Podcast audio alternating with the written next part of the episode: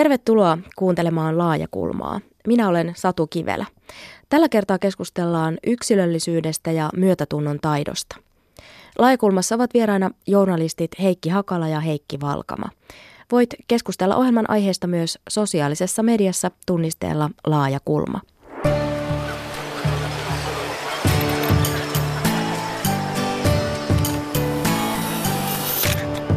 Laaja kulma.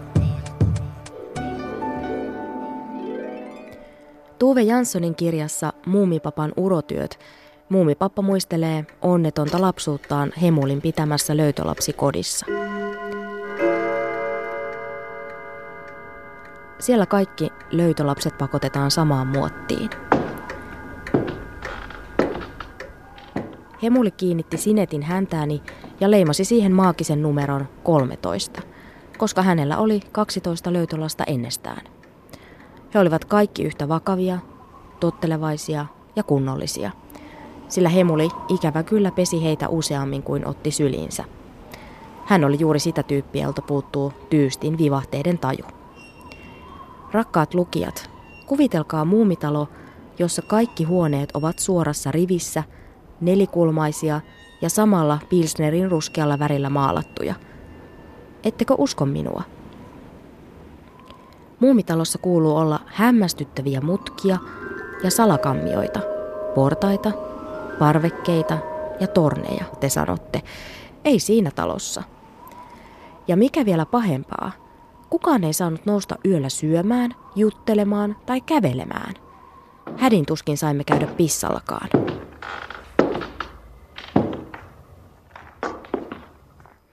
Tuve Janssonin muumikirjoissa yksilöllisyys toteutuu suvaitsevaisessa ja ystävällisessä yhteisössä. Pitäisikö meidän ruveta muumeiksi, her- herrat Heikki Valkama ja Heikki Hakala? Löytyykö totuus muumeista? Löytyy kyllä, joo siis. Musta tämä klassinen hieno toteamus. Mitä siitä tulisi, jos kaikki tekisi sillä lailla, muistuttaa meitä siitä, kuinka yksilöllisyys on vaarallista ja pelottavaa ja sotkevaa. Hmm niitä osoittaa kyllä, kuinka hienoa viisautta löytyy Tuve Janssonin kirjoista. Että oli hieno pätkä kuulla. Mm. Me suomalaiset eletään koko ajan yksilöllistyvämmässä maailmassa ja Suomessa oli aikoinaan vallalla jonkinlainen yhtenäisyyskulttuuri vielä toisen maailmansodan jälkeen ja Ainakin virallisen Suomen juhlapuheessa toisteltiin arvoja kuten koti, uskonto ja isänmaa.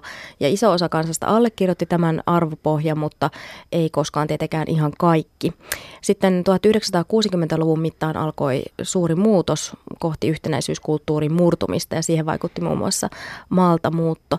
Noista ajoista Suomi on muuttunut melkoisesti suhtautumisessa yksilöllisyyteen vai onko Heikki Hakala? On kyllä muuttunut hyvään suuntaan. Että tota, ja, ja, ja kyllä mä luulen, että niin kun, jos me ajatellaan jotakin yhtä semmoista meidän aikaa voimakkaasti kuvaavaa ilmaisua, niin kyllä se on yksilöllisyyden korostuminen ja, ja, ja, ja, ja sen, semmoisen niin ihmisen oikeuden tehdä niin kuin itsenäisiä valintoja, päättää, omista, päättää siitä, mistä hän on kiinnostunut. Että sitä ei niin kuin ulkopuolelta määrätä. Mutta on sitten tietysti paljon mekanismeja itse asiassa, jotka ohjaa – vähän salakavalammalla tavalla niin kuin me, meidän valintoja. Että kyllä me, kyllä Mitä me, mekanismeja? No ne on siis erilaisia tämmöisiä asioita, joita, joista, joita me niin kuin kaivataan ja tarvitaan hyväksi, hyväksytyksi tulemista.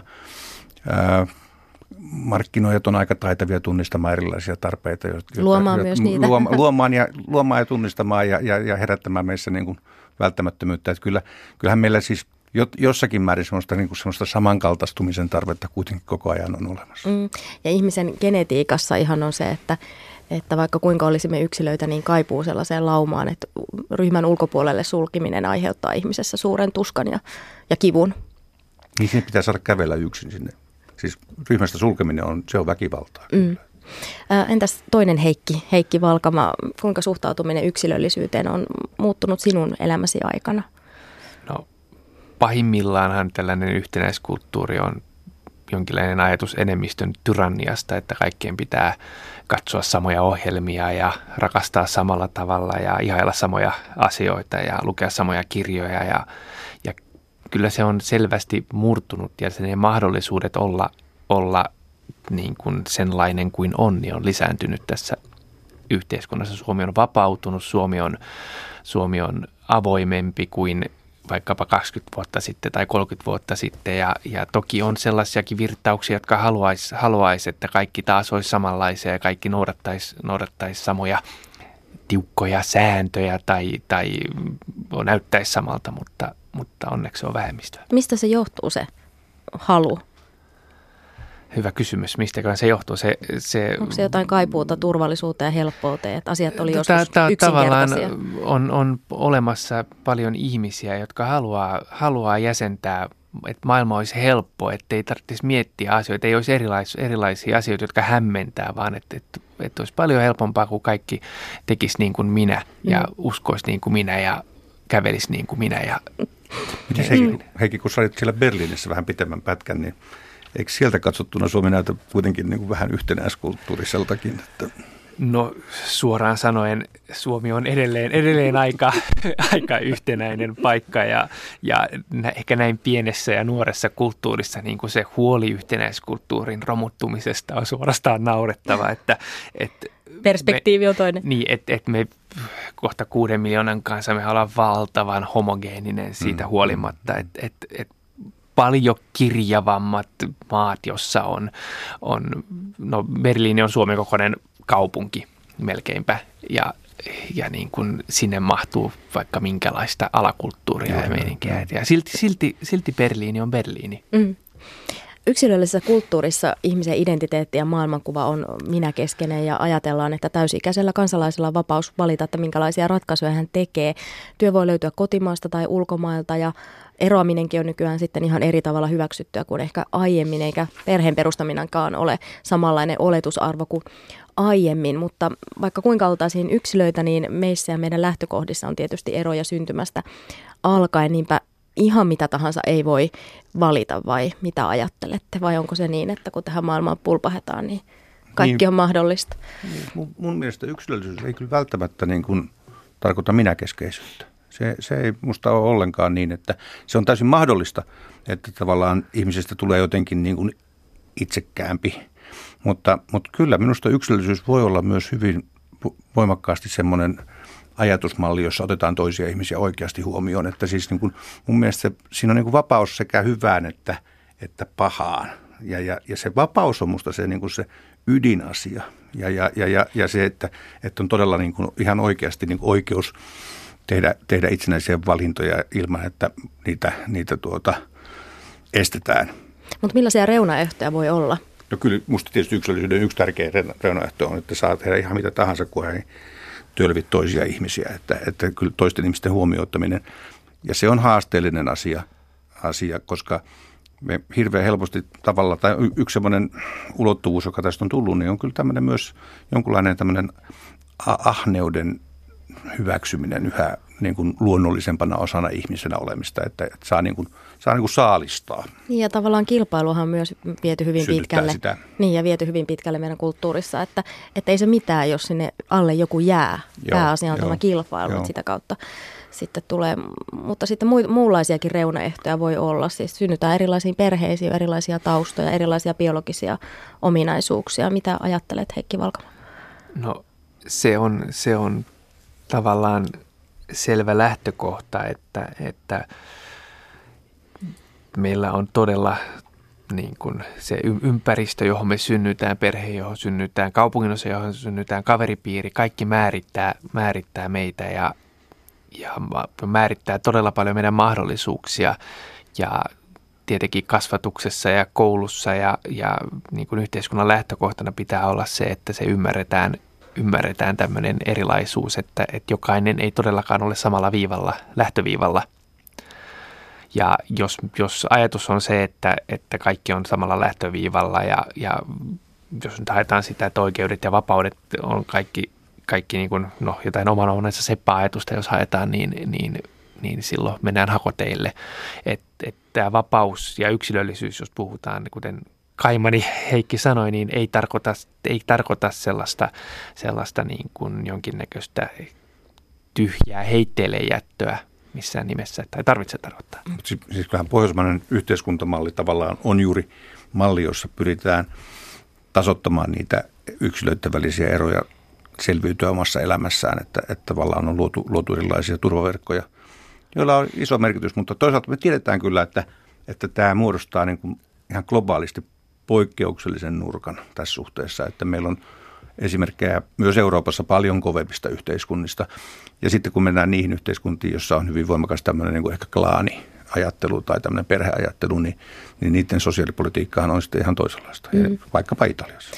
Me suomalaiset eletään aika turvallisessa ja toimivassa maassa verrattuna suurimpaan osaan muita maailman maita ja globaalissa maailmassa tieto tietysti Pohjolan hyvinvoinnista leviää ja mutta mitä jos sitten sattuu syntymään Afganistaniin tai Etelä-Sudaniin ja haluaa valita vapaasti, niin silloin on ehkä ne reunaehdot hieman erilaiset kuin vaikka meillä Pohjoismaissa, niin kuin Heikki vähän viittasitkin. Että onko siis... näin, että yksilöllisyys ja omat ratkaisut ei ihan vapaasti kuulu kaikille? En ole koskaan käynyt kummassakaan maassa, mutta, mutta jotenkin tietysti, kyllä tietysti ne maat, jotka elää keskellä sotaa, niin kyllähän siellä on niin kuin poljettu kaikki ihmisten oikeudet ihan, ihan lokaan. Että mä oon joskus ajatellut mielessäni sitä, että kun oikeastaan niin kuin kansainvälisesti ajatellen niin kuin nämä Suomala, Suomen kokemat viimeaikaiset sodat on, voisi mennä ehkä luokkaan kahakka, niin kuin hyvin lyhytaikaisia lopulta. Ja sitten me yhtäkkiä verrataan niitä vuosia kestäneisiin sotiin, sisällissotiin tai vuosikymmeniä kestäneisiin sisällissotiin, niin kyllähän ihmiset joutuu elämään karmit, karmeissa olosuhteissa. Kyllä me ollaan niin todella, ollaan, oh, mun, mun mielestä voitaisiin olla vähän tyytyväisempiäkin joskus siihen, miten hyvät e, e, edellytykset meille on annettu elää. Näin sanoi siis Heikki Hakala. Entäs toinen Heikki, Heikki Valkama? Niin siis totta kai suurin osa yhteiskunnallisista keskusteluista, mitä me täällä käydään, niin, niin sanotaan, että jos ne veisi vaikka Syyriaan, niin siellä saattaisi olla aika vihaisia siitä, että miten te tuommoisista asioista jaksatte, jaksatte jankata. Mutta tietenkin pitää ajatella, ajatella myös niin, että, että meillä on tietyt hienot niin kuin vapauden, liberaalin, länsimäisen demokratian ideaalit, joihin mä ainakin uskon ja pidän niitä, niitä niin kuin tiettyjä osia ainakin näistä niin, niin universaaleina ja niin kuin sellaisina, joita mielellään näkisi muissakin maissa – maissa ja kyllä mä mieluummin monistaisin, monistaisin tämän niin kuin vapauden ja mahdollisuuden valita myös näihin maihin, jos olisi mahdollista, että, että niin kuin en, en mä halua sen takia, sen takia jotenkin vähätellä meidän oikeuksia ja vapauksia, että muilta puuttuu ne päinvastoin. Mm. Tuntuu kuitenkin siltä, että itse asiassa tällä hetkellä tämmöinen länsimainen oikeusvaltio ja demokratia etenee paljon huonommin, tai siis niin kuin on paljon, paljon ajatusta, että tätä pitäisi viedä eteenpäin, mutta musta kehitys välillä näyttää siltä, että se kulkee suorastaan vastakkaiseen suuntaan. Se on, se on jopa uhattuna monissa Euroopan maissakin kyllä, ja, kyllä. ja vapaudet ja, ja niin kuin lähtien sananvapaudesta ja, ja ihan yksilön vapauksista, niin on uhattuna. Mm. Entä sitten ihmiset, jotka haluaa tulla tänne, mutta eivät ole syntyperäisiä suomalaisia? Onko heillä oikeus tähän meidän järjestelmään? On, tietysti kaikilla niillä, jotka täällä on, niin ei, ei meillä oikein musta voi olla. Tämän, tämän yhteiskunnan mahdollisuutta ei ole se, että meillä on niin eri Monta järjestelmää. Mo, erityyppisiä järjestelmiä eri, eri, erilaisille taustoille tuleville ihmisille, kyllä. Mutta sitten on tietysti myös, myös se, että, että kyllähän tämä nyt asettaa myös vähän velvoitteitakin, että ei tämä nyt ole pelkästään niin kuin sitä, että voi, voi vaan, vaan niin kuin olla ottamassa etuja. Joo, on, on täysin myötätunnotonta ja väärin ajatella, että, että me voitaisiin täysin sulkea rajat ja katsoa muualle, kun, kun vaikkapa Syyriassa tapetaan siviilejä ja sanoa, että pysykää poissa, että, että ei, teille, ei teillä ole oikeutta tähän, ei teillä ole oikeutta turvaan, ei teillä ole oikeutta niin kuin paeta sieltä. Siis jos me tehtäisiin niin, niin silloinhan me oltaisiin tavallaan tunnustettaisiin, että me ollaan menetetty ne perusarvot, joiden varaan tämä yhteiskunta on rakennettu. Niin ehkä sitä ei ole ihan noin suoraan sanottu, mutta moni sitten on vetänyt johtopäätöksiä näistä tiukennuksista ja muista, että, että ollaan vähän menty siihen suuntaan. Miten näette? Ei mun, ei mun mielestä ole, ole siis tuota, tämmöinen, tämä, tämä meidän, meidän niin kuin oikeudenmukainen yhteiskunta ei ole vielä uhattuna. Mun mielestä tietysti oleellinen asia on se, että mikä on meidän kestokyky, paljonko me pystytään ottamaan, mikä, miten me pystytään sijoittamaan, miten me pystytään antamaan, antamaan niille niin kuin, niin kuin toivon näköala.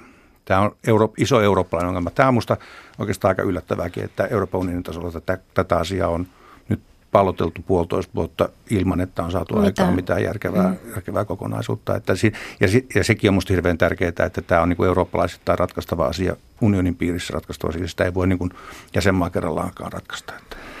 Angela Merkel on minusta hieno esimerkki on. siitä, että, että hän niin kuin toteaa eurooppalaisena johtajana, että kyllä me kestetään, me pystytään ottamaan tänne väkeä ja, ja on tehnyt sen moneen kertaan ja, ja musta ehkä mä toivoisin meidänkin poliittisilta johtajilta sitä samaa viestiä, viestiä vahvasti, että kyllä, me, kyllä meidän kestokyky vielä riittää. Niin, itse asiassa me jopa tarvitaan niitä ihmisiä. Mm. Meillä on tällä hetkellä vähenevä työvoima. Yksilöllisyyttä korostavassa kulttuurissa saatetaan hokea, että jokainen on oman onnensa seppä, niin kuin Heikki tuossa vähän aiemmin tähän sanotaan viittasikin. Filosofia valtiotieteen tohtori Maija-Riitta Ollila on tästä sanonnasta eri mieltä. Mielenkiintoista on se, että samaan aikaan kun tämä ajattelutapa on levinnyt tutkimuksellisesti yhä vahvempi vaikutus on kontekstualismilla, mitä se sitten eri yhteyksissä tarkoittaakin. Se tarkoittaa muun muassa sitä, että eh, meidän yhteisöllinen asemamme määrää hyvin pitkälti sitä, minkälaisia luonteenpiirteitäkään meille kehittyy tai minkälaisia kykyjä me viljelemme. Eh, perinteinen hyvinvointivaltioajatushan lähti jokseenkin täsmälleen päinvastaisesta näkökulmasta kuin oman onnensa seppäajattelu. Lähdettiin siitä, että elämä on arpajaiset. Ei ole yksilön omassa vallassa päättää, minkälaiseen kotiin syntyy, minkälaisia lahjakkuustekijöitä saa ja niin edelleen. Vaan eh, ajatuksena oli se, että pyritään antamaan mahdollisimman monelle ihmiselle hyvät eväät oman elämän suunnitelman tekemiseen ja sen toteuttamiseen, riippumatta siitä, että eh, lähtökohdat eh, synnynnäisistä syistä tai yhteiskunnallisista syistä on erilaiset joten henkilökohtaisesti en pysty ostamaan tätä oman onnensa seppä-ajatusta. Näin sanoi filosofia valtiotieteen tohtori Maija-Riitta Ollila. Kuka tai ketkä hyötyvät tästä ajatuksesta, että jokainen on oman onnensa seppä? Ne, joilla on kykyä menestyä, eikä ketkään muut. Musta se on ihan oikeasti niin kuin yhteiskunnallisesti täysin kestämätön lähtökohta – ja, ja, ja synnyttää siis semmoisen viidakon lakimallin, jossa, jossa voimakkaimmat niin kuin kerää itselleen kaiken sen, mitä pystyvät keräämään ja vähät välittävät siitä, niistä heikommista, jotka sitten jää ilman. Joo, siis eihän se ole mikään järkevä lähtökohta millekään yhteiskuntapolitiikalle ja, ja musta tuntuu, että ei se Suomessa ole vallitseva ajatuskaan. Että toki meillä on, on ihmisiä, jotka yksinkertaistaa ja toteaa, että jokainen on oman onnensa seppä ja kaikkien pitää pärjätä, pärjätä ja niin edespäin, mutta, mutta en usko, että se on sellainen valitseva ajatus. Paitsi ei se mene sillä lailla myöskään, että, että se ihmisen elämä olisi semmoinen niin kuin ihan samaa rataa kulkeva, että, että me, meidän elämäntilanteet myös vaihtelee. Jossakin tilanteessa me itse ollaan avun tarvitsijoita – ja, ja jossakin tilanteessa me voidaan olla auttajia. Ja minusta se on niin kuin hirveän tärkeää huomata, että, että se ei niin kuin semmoinen, että toiset, toiset, toiset on avun tarvitsijoita ja toiset avun antajia. Että, että, että se sekoittuu ja se olisi hirveän tärkeääkin itse asiassa. Ja minusta on niin kuin hirveän tärkeää muistaa juuri se, että, että, että mun oma elämä voi yhtäkkiä muuttua tavalla, joka, jota mä en ole pystynyt millään lailla ennustamaan, johon mä en ole pystynyt valmistautumaan. Ja, ja, ja siinä tämä, tämä kultainen sääntö teet toiselle se, mitä toivoisit itsellesi tehtävän, niin tulee aika konkreettisesti kyllä. Ja on, on, se, on se totta, että, että niin kuin tällainen vallalla on tietynlaista ajatusta, että, että se oma hyvinvointi on susta itsestä kiinni, että sun pitää vaan tehdä mentaaliharjoituksia ja meditoida ja etsiä ne oikeat reikihoidot tai mitä sitten on, onkaan. tai sitten, sitten että, että salil, eka salili vika, että, että sä luot oman lihaskunnon itse, että pidät itsestä mm. huolta, huolta että, että tietyssä mielessä niin kuin tämmöinen sinä itse teet menestyksesi, ajattelu on toki, toki olemassa ja ei se niin kuin täysin, täysin niin kuin tyhjää. Totta kai lihakset saa vaan kuntoilemalla, että et tietyt asiat siinä pitää paikkansa, mutta et jos se levitetään koskemaan koulutusta ja sivistystä ja yhteiskuntamallia, niin, niin silloin, silloin niin kuin mennään harhaan ja jos aletaan ajatella, että, että toi on luuseri, koska se ei vaan saa itseään niskasta kiinni ja sen takia se ei pärjää, niin, niin silloin, silloin meidän niin kuin keskiluokkaisten ihmisten, joilla menee asiat suht hyvin, niin, niin totta kai meidän on helppo ajatella, että tämä on meidän oma ansiotamme, mm, mutta, mm, mm. mutta aika moni, moni asia on lopulta sattumasta kiinni ja siitä, myös siitä taustasta, että, että mm. mihin, mihin on sattunut syntymään. Kyllä. Aikoinaan peruskoulun haluttiin tasavan oppilaiden suuria lähtökohtaeroja ja nykyään kunnat säästävät vuodesta toiseen ja säästöjä löytyy, kun karsitaan vaikkapa opettajien määrää ja suurennetaan ryhmiä ja tukea tarvitsevien lasten auttaminen kärsii. Onko meillä nyt sitten kasvamassa sukupolvia, jossa tosiaan saa sitten olla oman onnensa seppä, koska muutakaan vaihtoehtoa ei välttämättä ole? Ei ole tukea saatavilla, mitä tarvitsee. No mulle ei ole niin vahvaa tietoa, että miten peruskoulussa tällä hetkellä menee, että mä uskaltaisin väittää asiasta mitään, mitään niin kuin lopullista, mutta, mutta kyllähän sielläkin niin kuin lähtökohta pitäisi olla siinä mielessä yksilöllinen ja vapauksien kautta lähtevä, lähtevä. Että ajatella, että, että jokainen oppilas on yksilö, joka, joka vaatii tukea, tukea. Jotkut on tosi lahjakkaita ja niiden lahjakkuus vaatii tukea tarkoitan niin kuin niissä, niissä perusaineissa, jotka on lahjakkaita joissakin asioissa, jotka ei ole niin, niin vaikkapa lukuaineorientoituneita. Ne taas vaatii omassa lahjakkuudessaan ja, ja vaikeuksissaan tukea, että, että niin kuin ajatus siitä, että on luokka, joka pitää saada jotenkin tasaisesti ulos peruskouluputkesta, niin on väärä. Et, et siinä mielessä niin semmoinen yksilöllisen ajattelun tuominen hyvässä – niin kuin kouluun, että, että opettaja on niitä oppilaita varten, jotta he pääsisivät potentiaaliinsa, niin se olisi ehkä se oikea. Niin ja varmaan sitten opettajalle lisäapuja, mikäli tarvitaan, jos luokassa on enemmän tämmöisiä erityisen avun tarvitsijoita, koska sittenhän ikään kuin kaikki, kukaan ei saa sitä yksilöllistä opetusta, jos tilanne on kaoottinen. Ei siis Joo. siis ne, hyvä, niin kuin, jotka tarvii siinä, että ovat ehkä edellä tai niin, ei myöskään he. on kyllä vaikea asia, ja tota, mutta että kyllähän kysymys on myös siitä, että, että kyllähän meidän pitää näitä palveluja mitottaa myös siihen käytettävissä olevaan rahamäärään, että, että, että kuntien taloudet on ollut aika todella niin kuin huonolla tolalla ja, ja, ja, ja, ja keinot niin kuin löytää säästökohteita on kaikki jotenkin tuomittavia. Että me ollaan myös vähän totuttu semmoiseen, että, että mistään ei saa mitään purkaa. Että, että tota, me ollaan muuten erittäin hyviä myös aina vertaamaan johonkin sellaiseen soveliaiseen kohteeseen, että miten se pitää tehdä.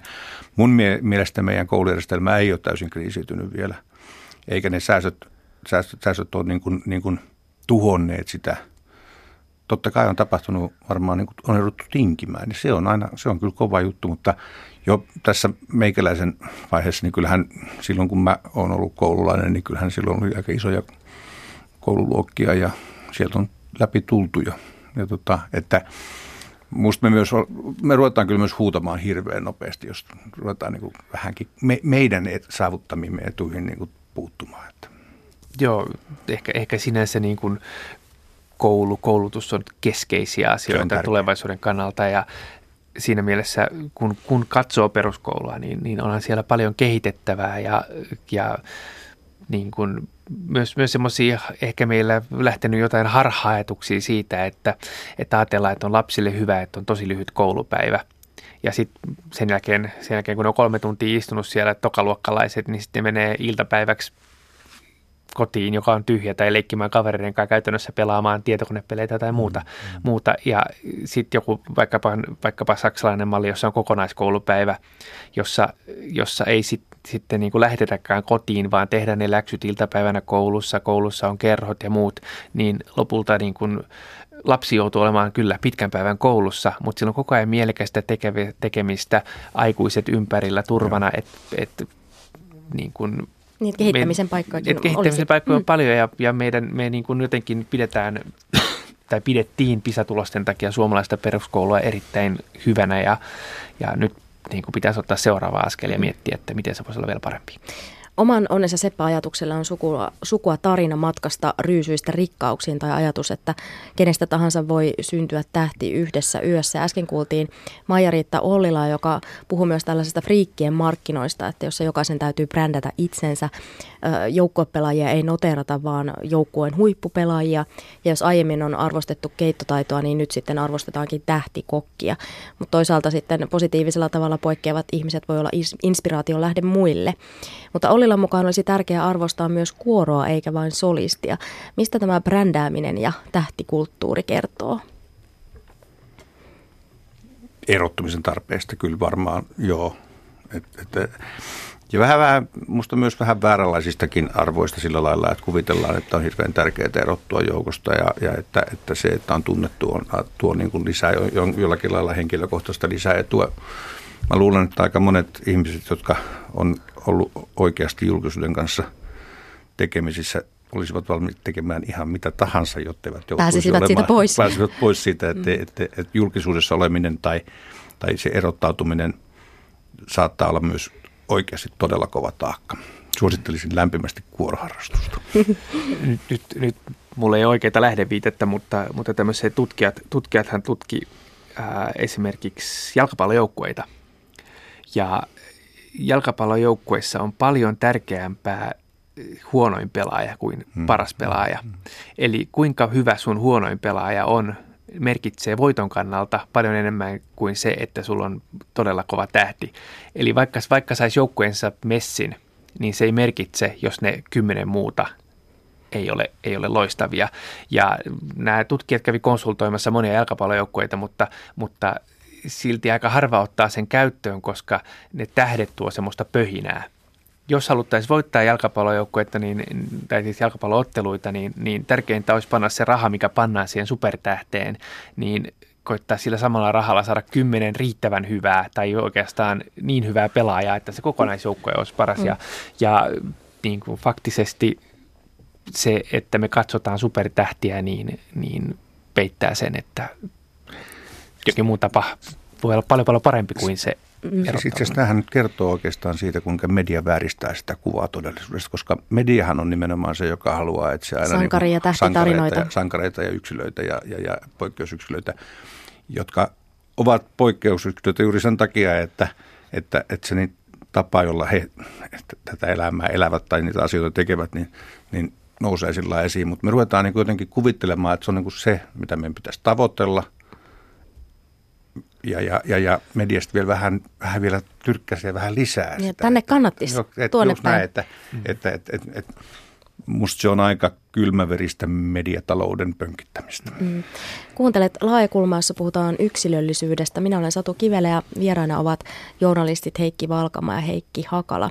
Yksilöiden Suomessakaan ei olla ypö yksin ja aiemmin näitä auktoriteetteja löytyi kirkosta ja politiikasta ja heitä pääsääntöisesti myös kuunneltiin ja nykymaailma on pirstaleisempi. On paljon alakulttuureja ja ryhmiä, joilla on omat kiinnostuksen kohteensa ja yksilö tietysti liittyy sellaisiin ryhmiin, joiden arvot kokee omiensa kanssa yhteneväisiksi.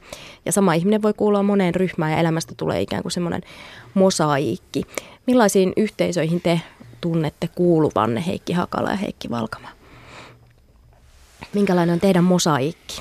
Haha, tieten, tietenkin esimerkiksi ää, taloyhtiö. Meillä on taloyhtiö aktiivinen yhteisö, se on niin kuin se lähipiiri, tietenkin myös perheyhteisö, jalkapallojoukkue, työyhteisö, oma niin kuin alan, alan tietynlainen yhteisö. Ja kyllähän näitä riittää erilaisia viiteryhmiä. Mm. Mun on tapahtunut viime vuosina niin paljon isoja muutoksia omassa elämässä, että mä en ehkä tällä hetkellä oikein täysin tiedä. Vaimo on tärkein viitekehys mulle, mutta tota, ja, ja just itse asiassa vajaan kolme viikkoa Tampereella asuneena hyvin suurella mielenkiinnolla itse asiassa katselun, Sinne että syntyy minkälaisia uusi viiteryhmä. Viite, viiteryhmiä sinne, sinne rupeaisi muodostumaan. Että, että musta sekin on jotenkin aika hienoa, että, että tämän ikäisenä ihmisenä on, on vielä tilaisuus jotenkin niin kuin – löytää uusia, uusia viiteryhmiä. Että se ei olekaan se elämä me ihan sillä niin kuin putkessa. putkessa. Putkessa, joka alkaa tästä ja loppuu kuolemaan suurin piirtein. Että katsotaan nyt. Hmm, kuulostaa hyvältä. me omiin kupliimme... Vähän pelottavaltakin. me omiin kupliimme kiintyneet taidamme usein pitää itseämme ja näitä kuplakavereita yksilöinä ja sitten taas toisten kuplien jäsenet näyttää jotenkin massalta. Ne, jotka erää jotenkin eri tavalla, on erilaiset arvot tai, tai semmoisia arvoja, joita itse ei voi välttämättä edes, edes ymmärtää. Niin kuinka tärkeää olisi nähdä, että oudot tai pelottavatkin valinnat tai yksilöt muuta kuin mitä me itse teemme, niin taipumusten ja taustan kautta, niin voisi olla hyviä tai myös ihan yhtä lailla yksilöllisiä eikä massaa. Tunnistatteko tämän ajatuksen? Mulla, mulla on vähän pieni epäily, että, että toi kupla-ajattelu on osin kupla. Et aika monella meillä löytyy sukulaisia ja tuttavia ja ystäviä, jotka ajattelee täysin eri tavalla kuin mitä me ajatellaan. Ja, ja hyvin me tullaan niiden kanssa toimeen. toimeen niin ja hyväksytään se, että ahaa, toi on sun se. näkökulma. Okay. Joo, ja joskus ei pystytä käymään niistä asioista keskustelua. Parempi, ei puhuta käymään. tästä nyt tässä joulupöydän ääressä Mut, tästä asiasta. Mä luulen, että suomalainen yhteiskunta on tässäkin suhteessa aika poikkeuksellinen, koska, koska meillä, meillä on aika vähän.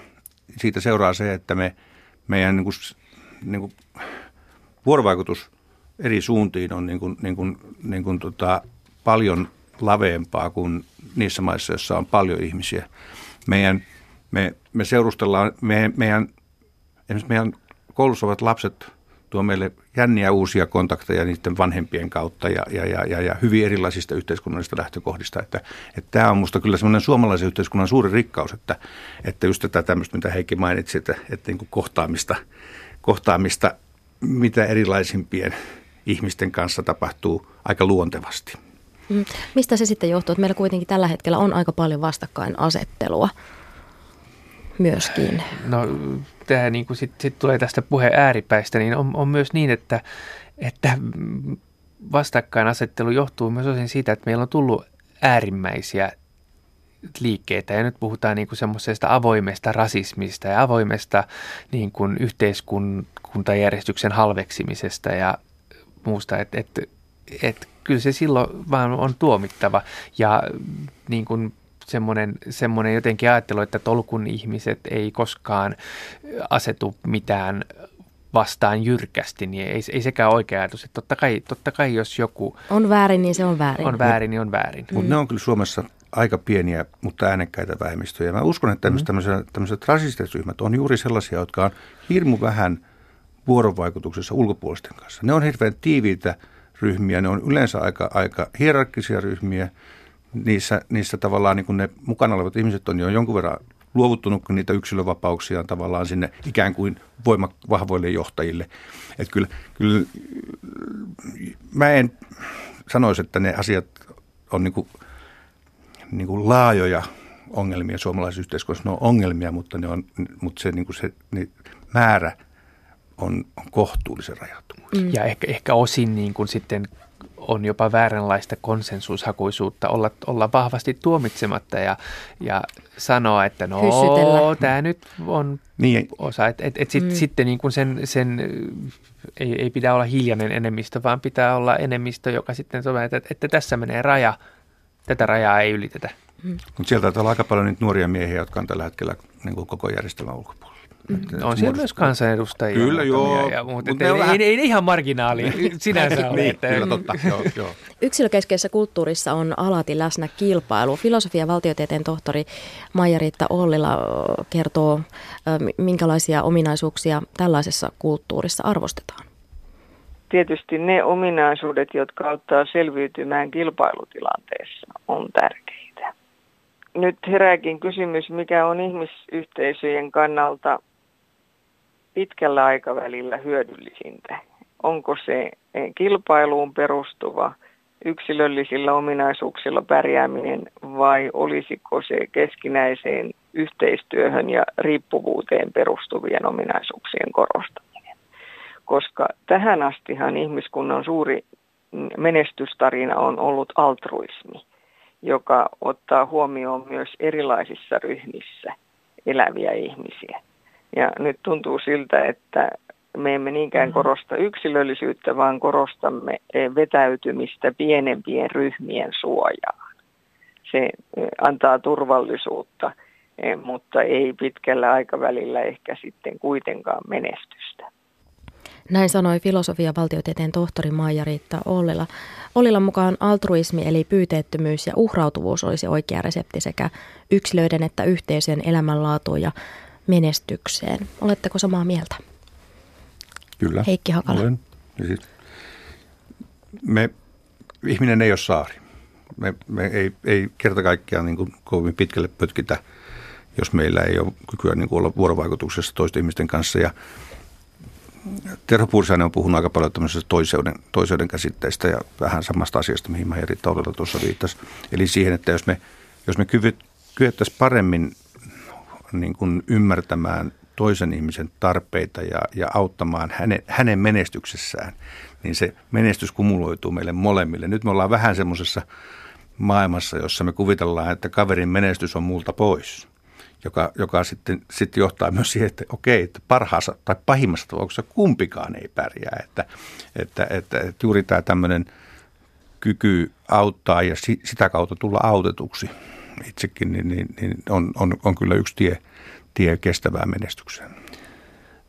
Ei voi kuin allekirjoittaa, että vasta, vasta asettumalla toisen asemaan voi ymmärtää jotain maailmasta ja, ja kuuntelemaan, herkistymään, että et mitä se toinen ajattelee, mutta mut on tässä myös kaksi, kaksi keskustelua tavallaan, että mä vähän palaisin vielä, vielä että kuinka sitten joku niin kuin, kun, kun iskee joku Trumpin kaltainen hahmo, joka valehtelee silmät päästään, kyl, kylvää vihaa, mikä on se niin kuin empatia – jolla syleilisi Trumpin, Trumpin sisällä. Tämmöisen, myöhemmin, kun puhutaan tästä et, myötätunnosta, niin Margit Sörus, joka on kirjoittanut kirjaa aiheesta, sanoi, että myötätunto ei koskaan hyväksy väkivaltaa ja aggressiota. Eli, eli ehkä emme mm. voi, niin vaikka kuinka yrittäisimme niin kuin nähdä Trumpia jotenkin myötätuntoisessa valossa, se ei ole mahdollista, koska myötätuntoon se ei kuulu. Mm. Tavallaan tämmöinen aggressiivisuus ja väkivaltaisuus. Niin, mutta toisaalta se muistuttaa siitä, miten valtavan pelokkaita ihmiset on. Mm. Mutta todella ja pelko on todella vaarallinen asia. Joo, mutta, mutta ehkä, ehkä niin kuin yhteistyössä todellakin on esimerkiksi tällaisen pienen maan niin kuin Suomen niin ainoa mahdollisuus. Joo. Mm. Yhteiskunnallisia muutoksia ei ole koskaan saatu aikaan yksin vaan yhdessä. Ja nyt kun ihmiset ainakin jollain tasolla jakaantuu pieneihin, pieniin leireihin, niin mitä tapahtuu demokratialle?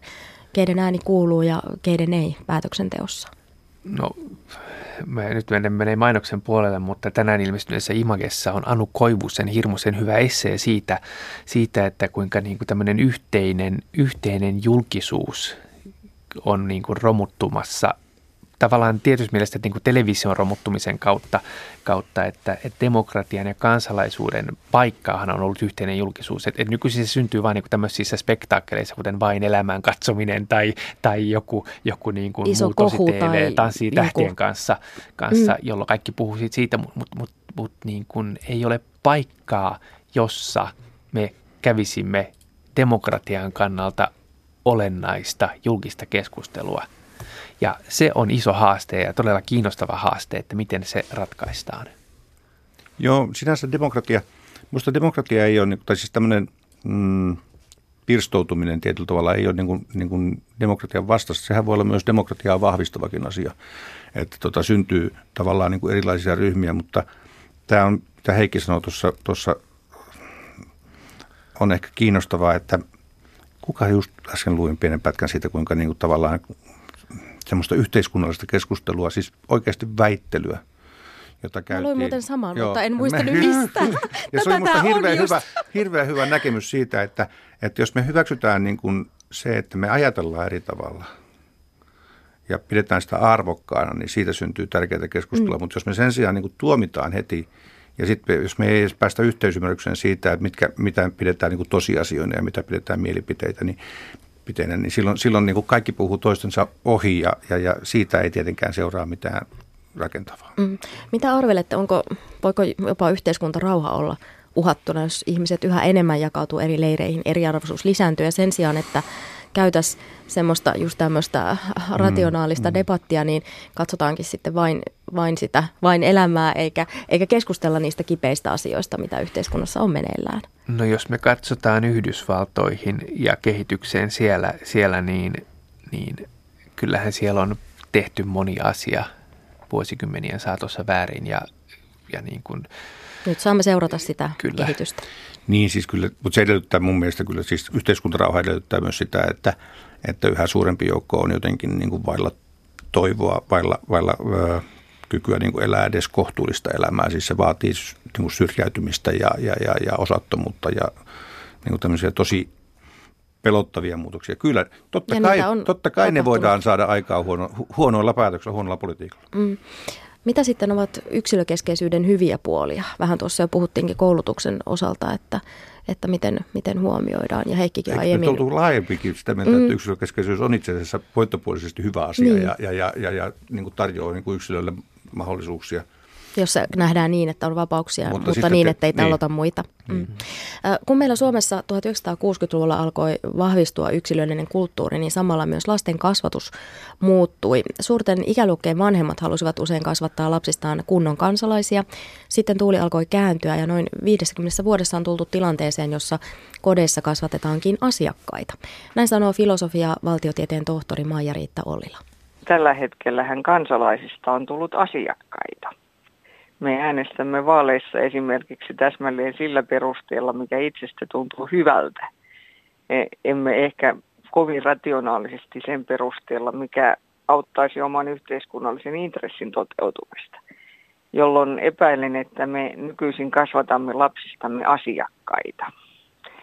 Asiakas on henkilö, joka tekee valintoja niillä perusteilla, jotka itsestä tuntuu sillä hetkellä hyvältä.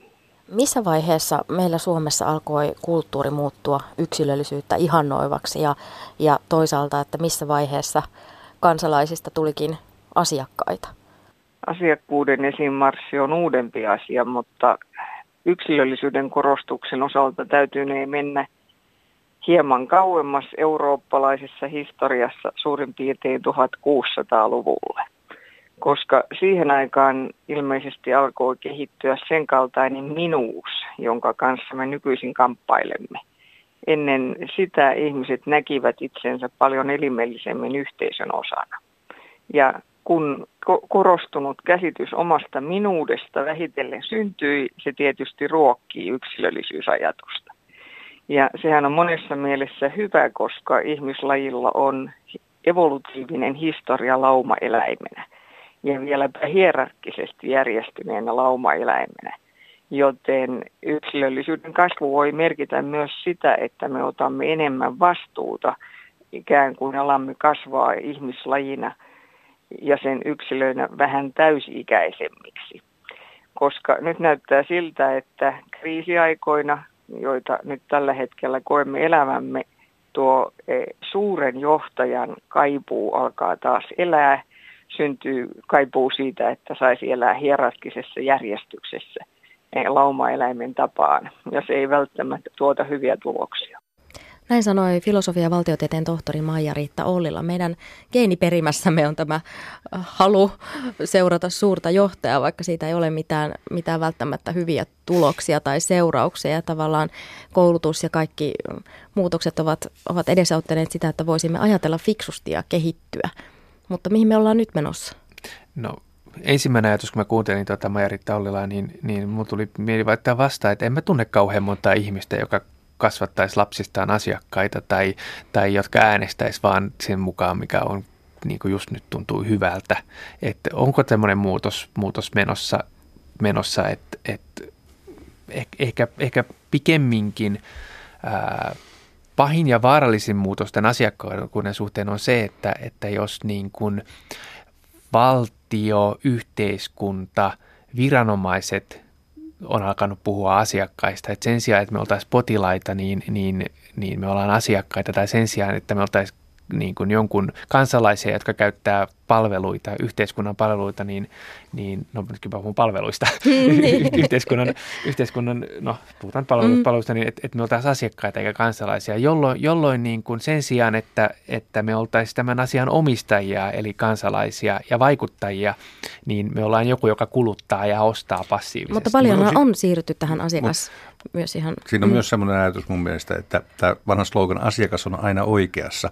Eli asiakkaalla ei ole koskaan velvollisuuksia. Asiakkaalla on aina vain oikeuksia. Jos mä ajattelen opettajien kertomuksia siitä, minkälaisia vanhe, vanhempia yhteydet on, kun heidän, heidän lastaan on vähän yritetty kasvattaa, niin tota, aika pelottavasti tuntuu siltä, että kyllä tätä asiakkuuskasvatusta on siis tavallaan, että, että liian, liiallisessa määrin tavallaan niin kuin, äh, ajatellaan asioita pelkästään oikeuksien kautta mm. ja, ja, ja, tota, ja, ja, ja sitten tullaan, niin kuin, tullaan niin kuin, tavallaan semmoiseksi, me tullaan vähän semmoiseksi niin kuin, myös semmoiseksi niin ihmisiksi, ihmisiksi, jotka kulkee elä, elämässä, kun niin valintatalon mm.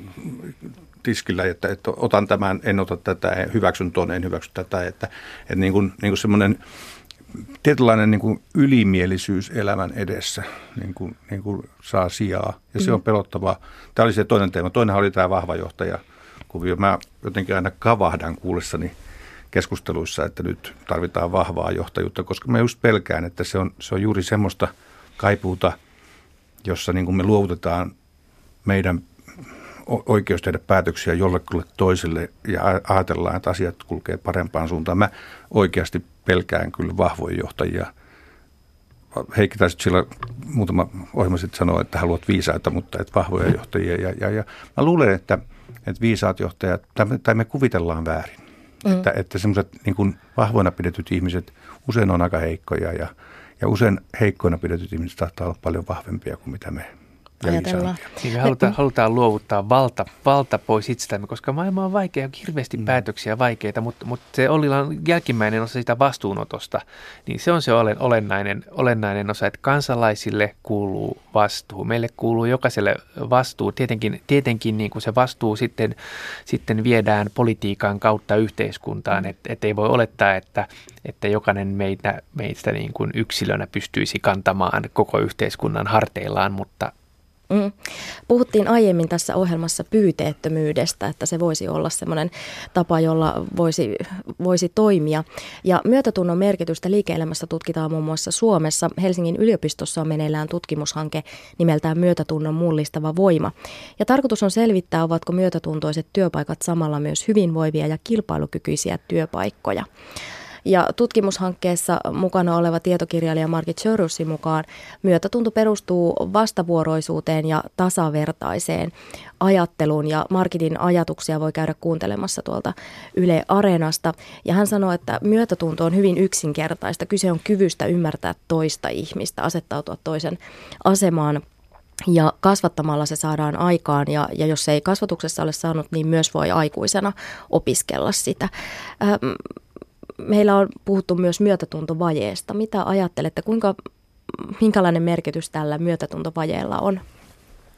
Mulla on sitä jopa tutkittu muuten Lapin yliopistosta tämmöistä myötätuntoa ja, ja työhyvinvointia ja, ja tultu siihen tulokseen, että se on ihan mitattavissakin oleva, että noin, se on, semmoiset yritykset on noin 10 prosenttia paremmin kannattavia kuin vertailuyritykset samalla toimialalla. Eli, eli, ne on, eli myötätunto on ehdottomasti asia, joka lisää myös yleistä hyvinvointia ja, ja taloudellista toimeliaisuutta ja tulosta. Joo, siis myötätunto, toisen asemaan asettuminen, mä luulen, että me ollaan aika yksimielisiä siitä, kuinka keskeinen ja tärkeä asia se on. Mm. Laajakulmassa olemme keskustelleet Heikki Hakalan ja Heikki Valkaman kanssa yksilöllisestä kulttuurista ja myötätunnon taidosta. Ja mikäli tosiaan myötätunto kiinnostaa enemmän, niin Yle Areenasta Laajakulmasarjasta voit kuunnella Marketin haastattelun. Ja keskustella voi jatkaa sosiaalisessa mediassa tunnisteella Laaja Kulma. Satu Kivelä kiittää ja tapaamisiin sitten viikon päästä ja meille voi edelleen lähettää aiheita. Ohjeet tulee tässä. Ehdota aihetta laajakulmaan Lähetä ehdotuksesi sähköpostilla osoitteeseen satu.kivela at yle.fi.